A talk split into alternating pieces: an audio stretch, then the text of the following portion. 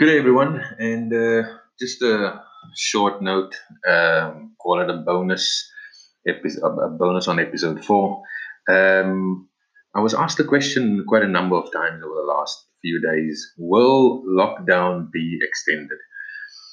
Uh, it's uh, announced by the president um, for 21 days. So, what happens after? Will it be extended?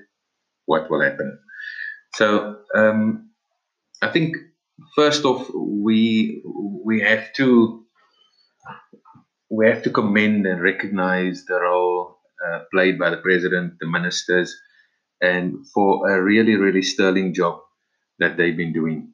And this is probably the biggest test this country and many many countries across the world has ever had had to deal with. Our president and especially our minister of of health has been decisive in their actions and taking decisions to bring about the lockdown. Um, and having made those decisions would not have been easy. There are clearly many things to consider, and most of all, our economy, fragile economy, our high numbers of unemployment, our um, you know the the effects of which, uh, in the global scheme, have been devastating, and any lockdown or any effects will be lasting. Um, so, our president's message of the 10,000 health workers that's entering our townships and our informal settlements was crucial last week. Um, and it also came at a crucial time. This gave them uh, about two weeks to test far and wide and go into these informal settlements.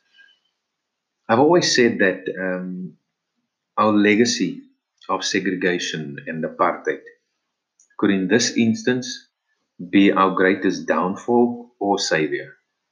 Let me explain.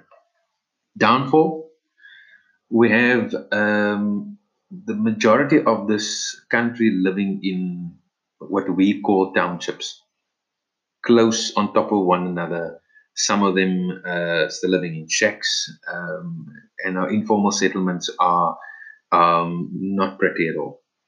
And that's the reality. So, for any infection uh, like this that hits that um, that parts of our population and parts of our our cities, uh, and if it spreads and it spreads uh, widely, um, it could have catastrophic um, effects on on the whole population. So, on the other hand, it could be the savior in that our segregation, the fact that we have people that live in uh, vastly different circumstances, this um, this virus um, is mostly in our suburbs or was in our suburbs and with the lockdown it's been basically been contained. And we can see that in um, in the almost flattening of the curve um, if we look at the number of infections of late. So the question is will the lockdown be extended?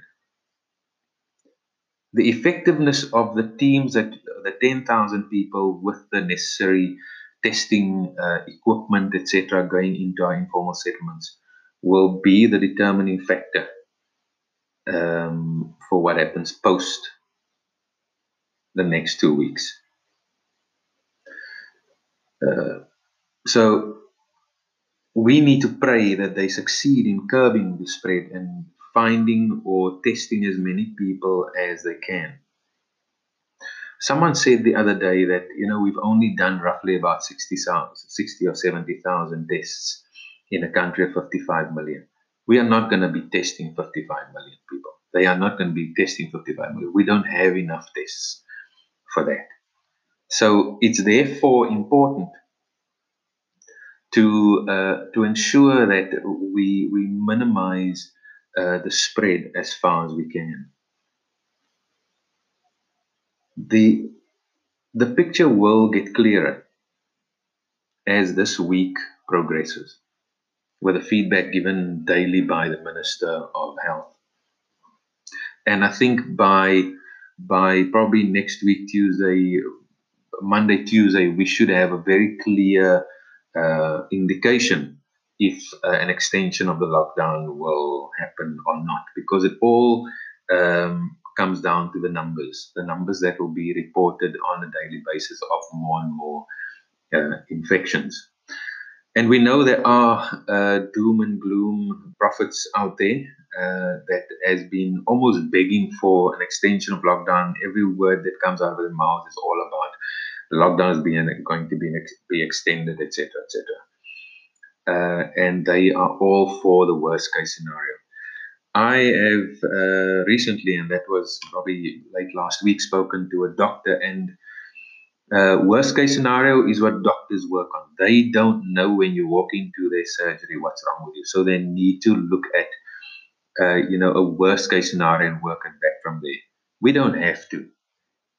We honestly don't have to work on that scenario because we are given updates on a daily basis. We are given feedback on a daily basis. So uh, and and the leadership that has been shown has proven that um, our president and especially our health minister is on top of their games.